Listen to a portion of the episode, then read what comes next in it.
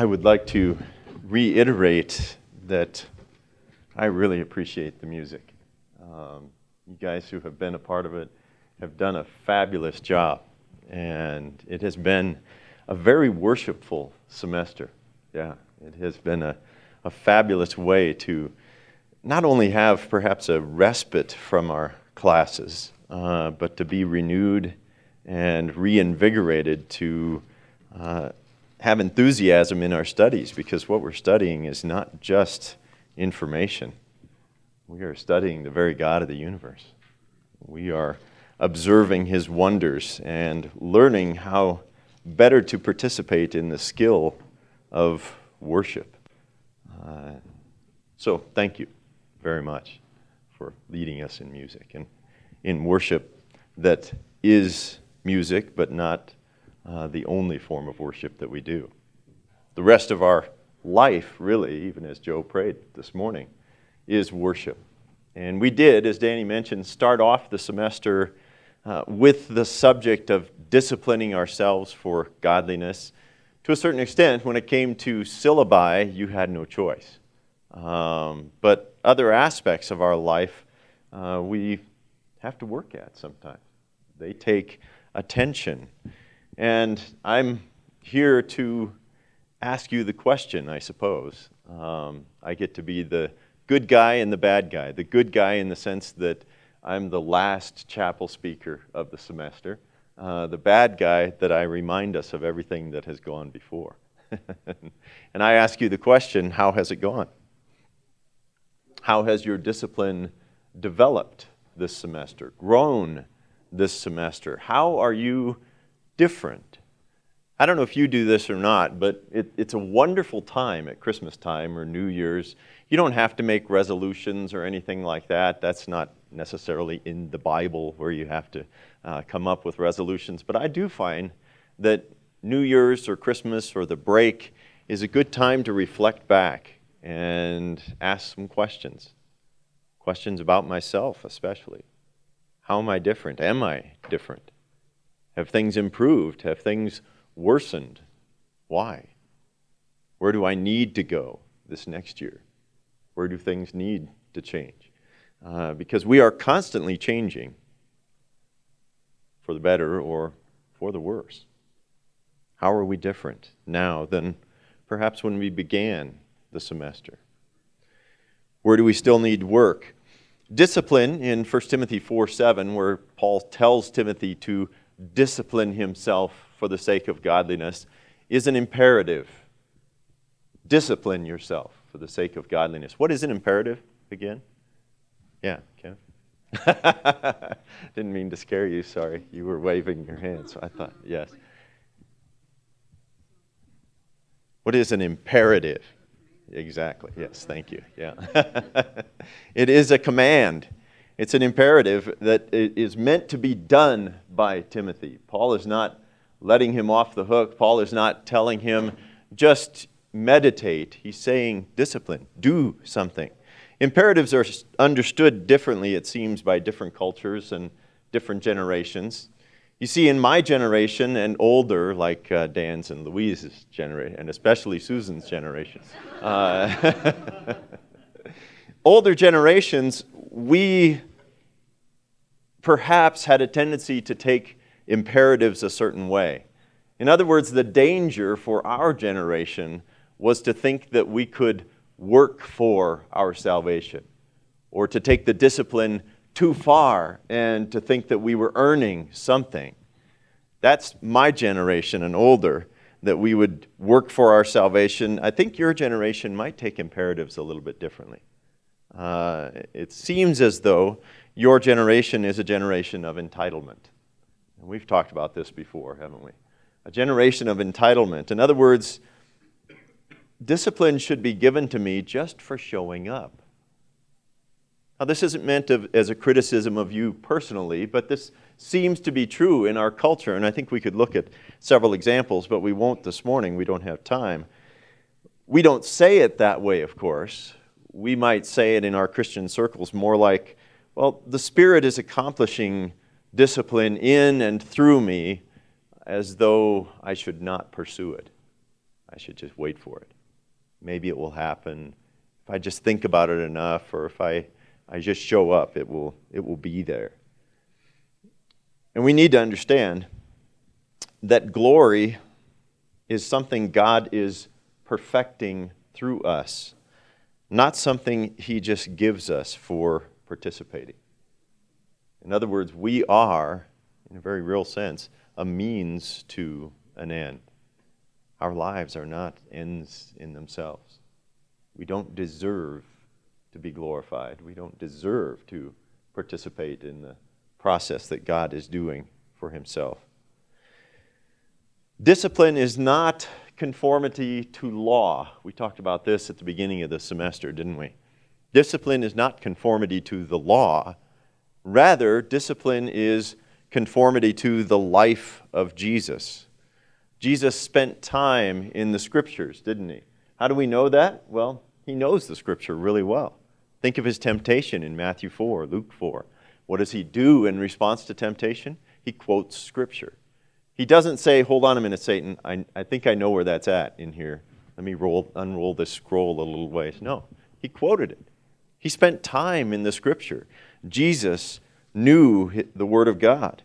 Jesus prayed often. He prayed fervently. We could look at several places where he went apart by himself to pray. We see at the very end of his life here on earth, just before the crucifixion, how is he spending his time? Matthew 26. He's in the garden praying. And he's praying so fervently that his sweat was like what? Drops of blood. Jesus prayed often and he prayed fervently. Jesus was also persistent in devoting himself to the Father's will.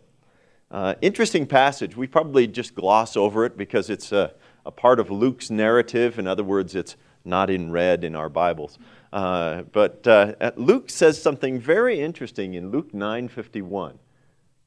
He says that from the time from then on uh, till the time of Jesus' ascension, he set his face to go to Jerusalem. Well, that doesn't sound like a very pertinent statement. Jesus is just going a certain direction. Jesus is just going to a certain town.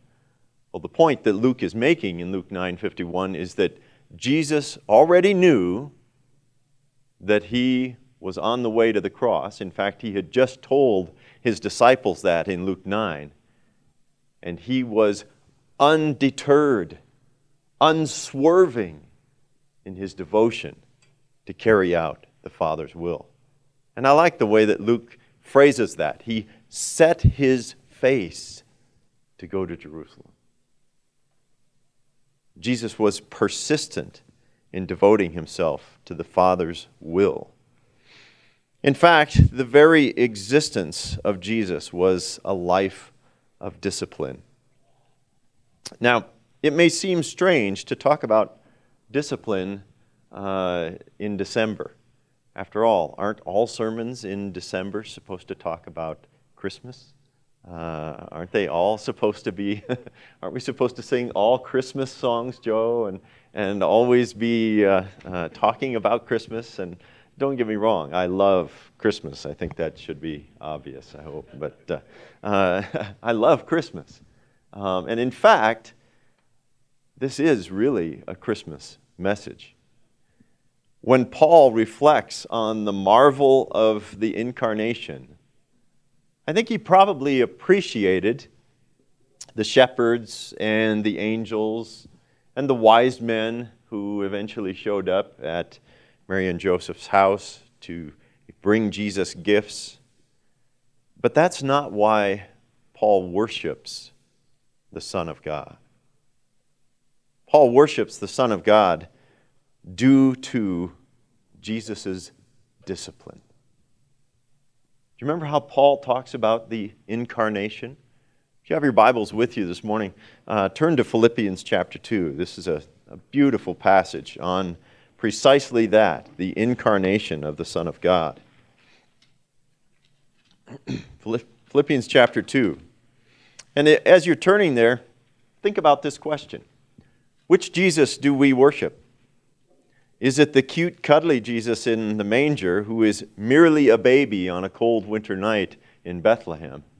Or is it the creator of the universe who became human that he might establish his reign in the church and eventually over all the universe? Which Jesus? For unto you is born this day in the city of David a Savior, who is Christ the Lord. Was he born a baby? By all means. Did he live a very human life and grow in wisdom and stature, as Luke says? By all means. But this is the Lord of the universe, who is in human flesh. Paul marvels at this, and, and I'm going to read uh, a few verses surrounding his uh, description of Jesus' incarnation, just so we get some of the incentive, too, of, of why Paul is saying what he says about Jesus. Philippians chapter 2, beginning in verse 3, he writes, Do nothing from selfishness or empty conceit, but with humility of mind let each of you regard one another as more important than himself. Do not look out for your own personal interests, but for the interests of others. Have this attitude in yourselves, which was also in Christ Jesus, who, although he existed in the form of God, did not regard equality with God a thing to be grasped, but emptied himself, taking the form of a bondservant and being made in the likeness of men. And being found in appearance as a man, he humbled himself by becoming obedient to the point of death, even death on a cross.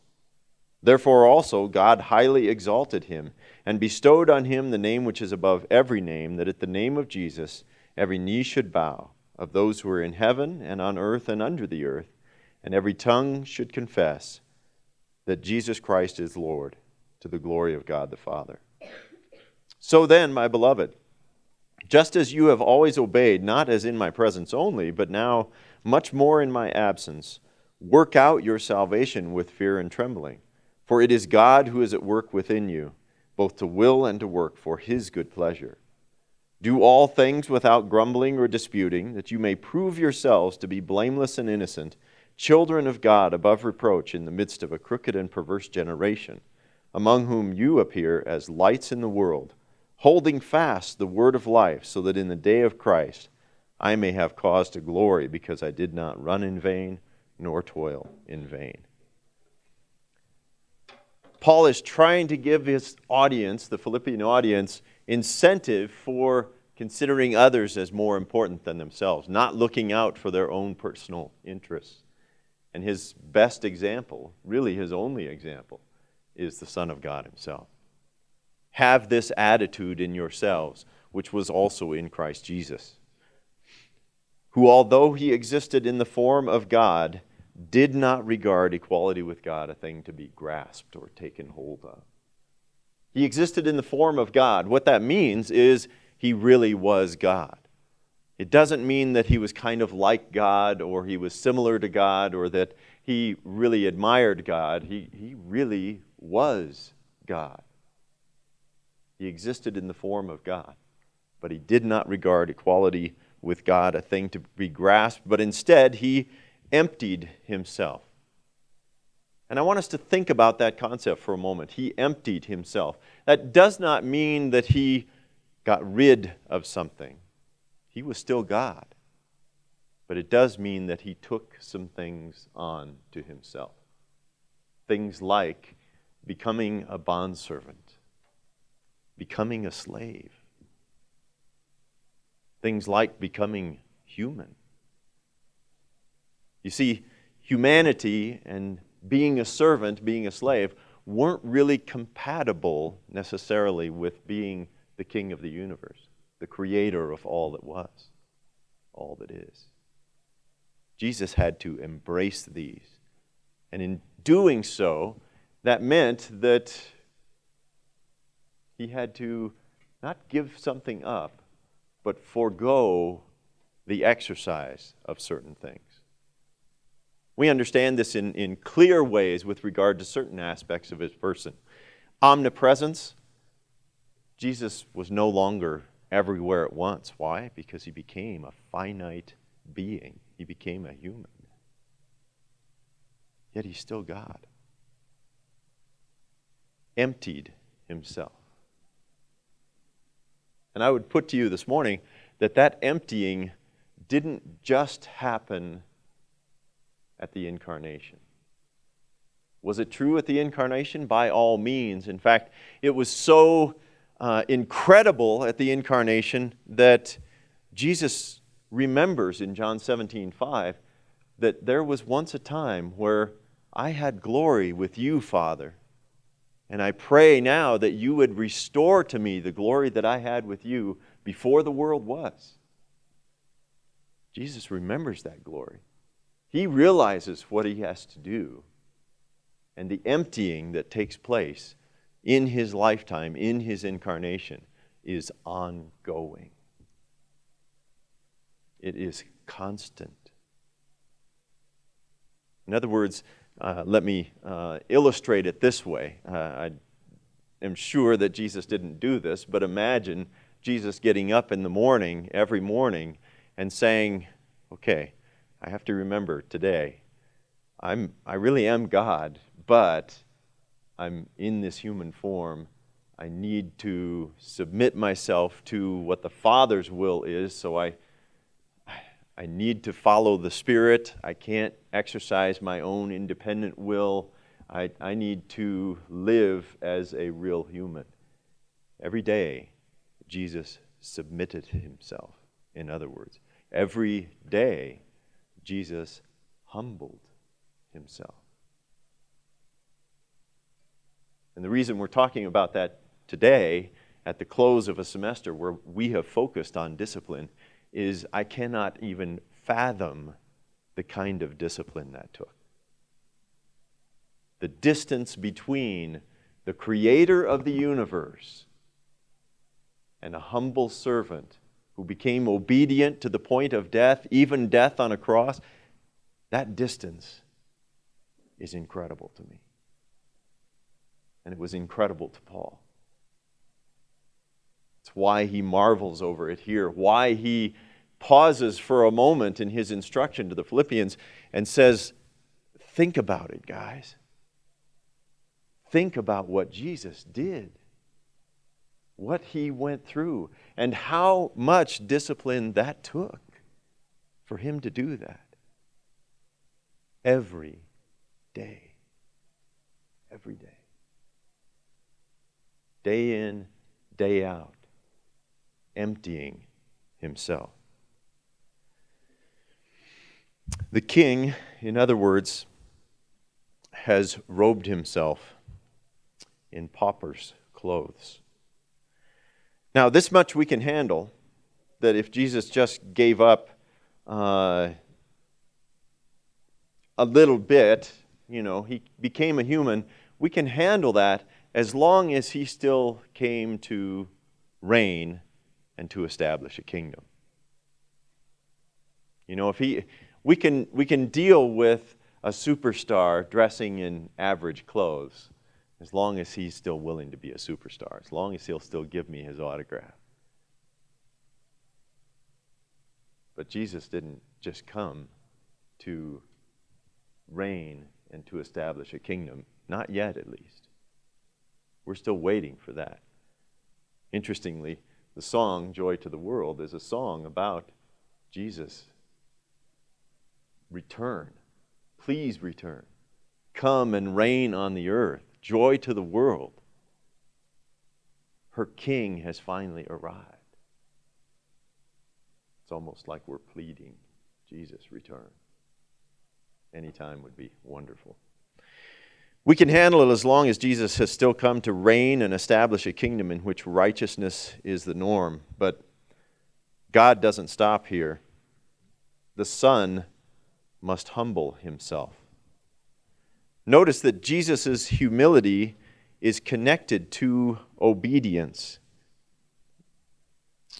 And being found in appearance as a man, he humbled himself by becoming obedient to the point of death even death on a cross.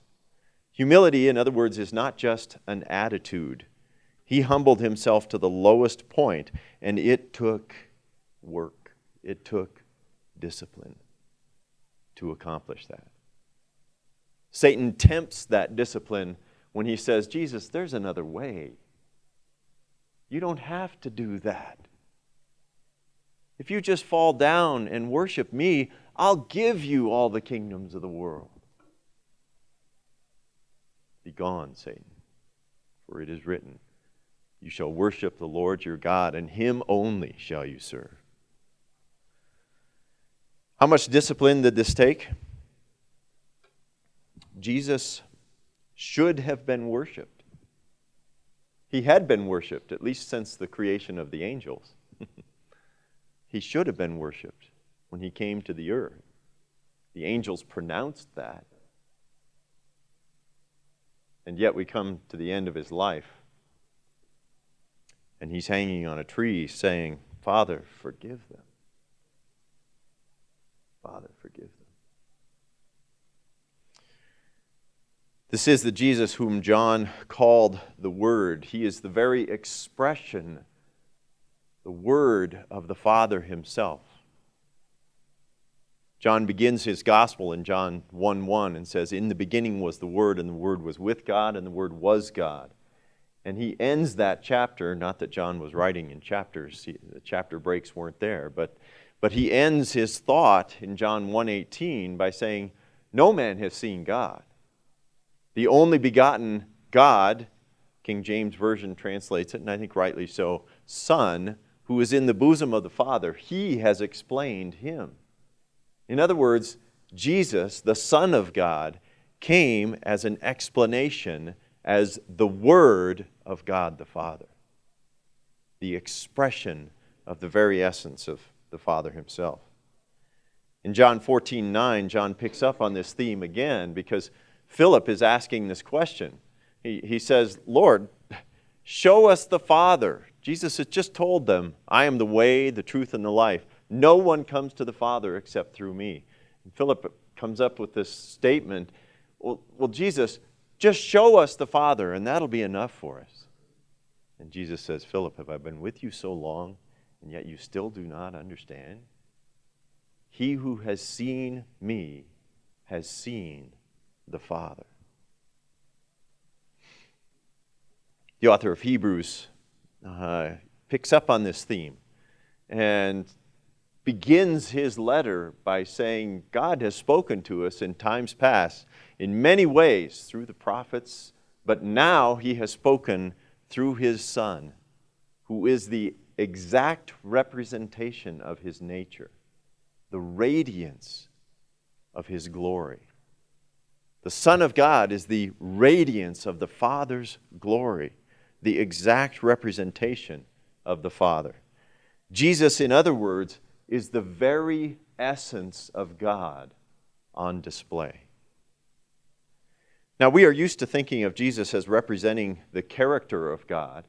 In other words, the things that Jesus did, especially the moral way he lived, represents the morality of the Father we think of him that way because we think of Jesus as a wonderful example to follow, an example in morality, an example of character. But what if Jesus is also God's very nature being put on display? In other words, he's not only God's character, not only things that God does are being put on display, but who God is is also being put on display. In other words, do we think of God the Father as humble, as gentle, as self sacrificing? What difference does all this make in a chapel at the end of the semester on discipline? Well, the difference it makes is Philippians 2 5. Have this attitude in yourselves, which was also in Christ Jesus. The difference it makes is that we are called to be like Jesus. We are called to be expressions of the character and the very nature of God Himself. We are called to be like Him. Now, this does not mean, and I cannot stress this enough, we do not achieve the status of God. We do not become God. 2 Peter chapter 1 tells us the best that we can do really is to become partakers of the divine nature, participants in it. But we don't become divine nature. We're not gods. Instead, we perfect the glory of God before the angels and before a crooked and perverse generation, Paul says, by becoming like Jesus. We display the glory of God by being like our Savior. How do we do this? Well, we've already said it, haven't we? Have this attitude in yourselves, which was also in Christ Jesus. There's another imperative for us. By disciplining ourselves to live the life of Jesus, who gave, who humbled himself, who constantly devoted himself to Scripture, to prayer, to following the will of the Father. This Christmas, perhaps more times than uh, we've ever had before, because we go into it with eyes wide open. This Christmas, we have the opportunity to ponder the incarnation anew, to think about it from a theological, perhaps even a uh, universal perspective. In other words, seeing it from God's perspective and not just ours. we have an opportunity to ponder the immense beauty of humility. From the baby in a manger to the lamb upon the cross, the Jesus we follow is a Jesus who came to serve. And that kind of service took discipline. So, what will your Christmas break look like? How will you do over Christmas break? How disciplined are you now at the end of the semester to face going home to friends, family? It may not be easy. It may not be easy. But you've been preparing. You've been readying yourself for at least three months now. We still have a week left. How will you do over Christmas? How can you live the humility of Jesus before your family and before your friends? You are different now. You know different things. You act differently. This, really, hopefully, is your life. Jesus is your life. So I would challenge you. As you go home, remember the incarnation. Remember the discipline of our Savior each and every day to be persistent, to do the will of God. Would you pray with me, please?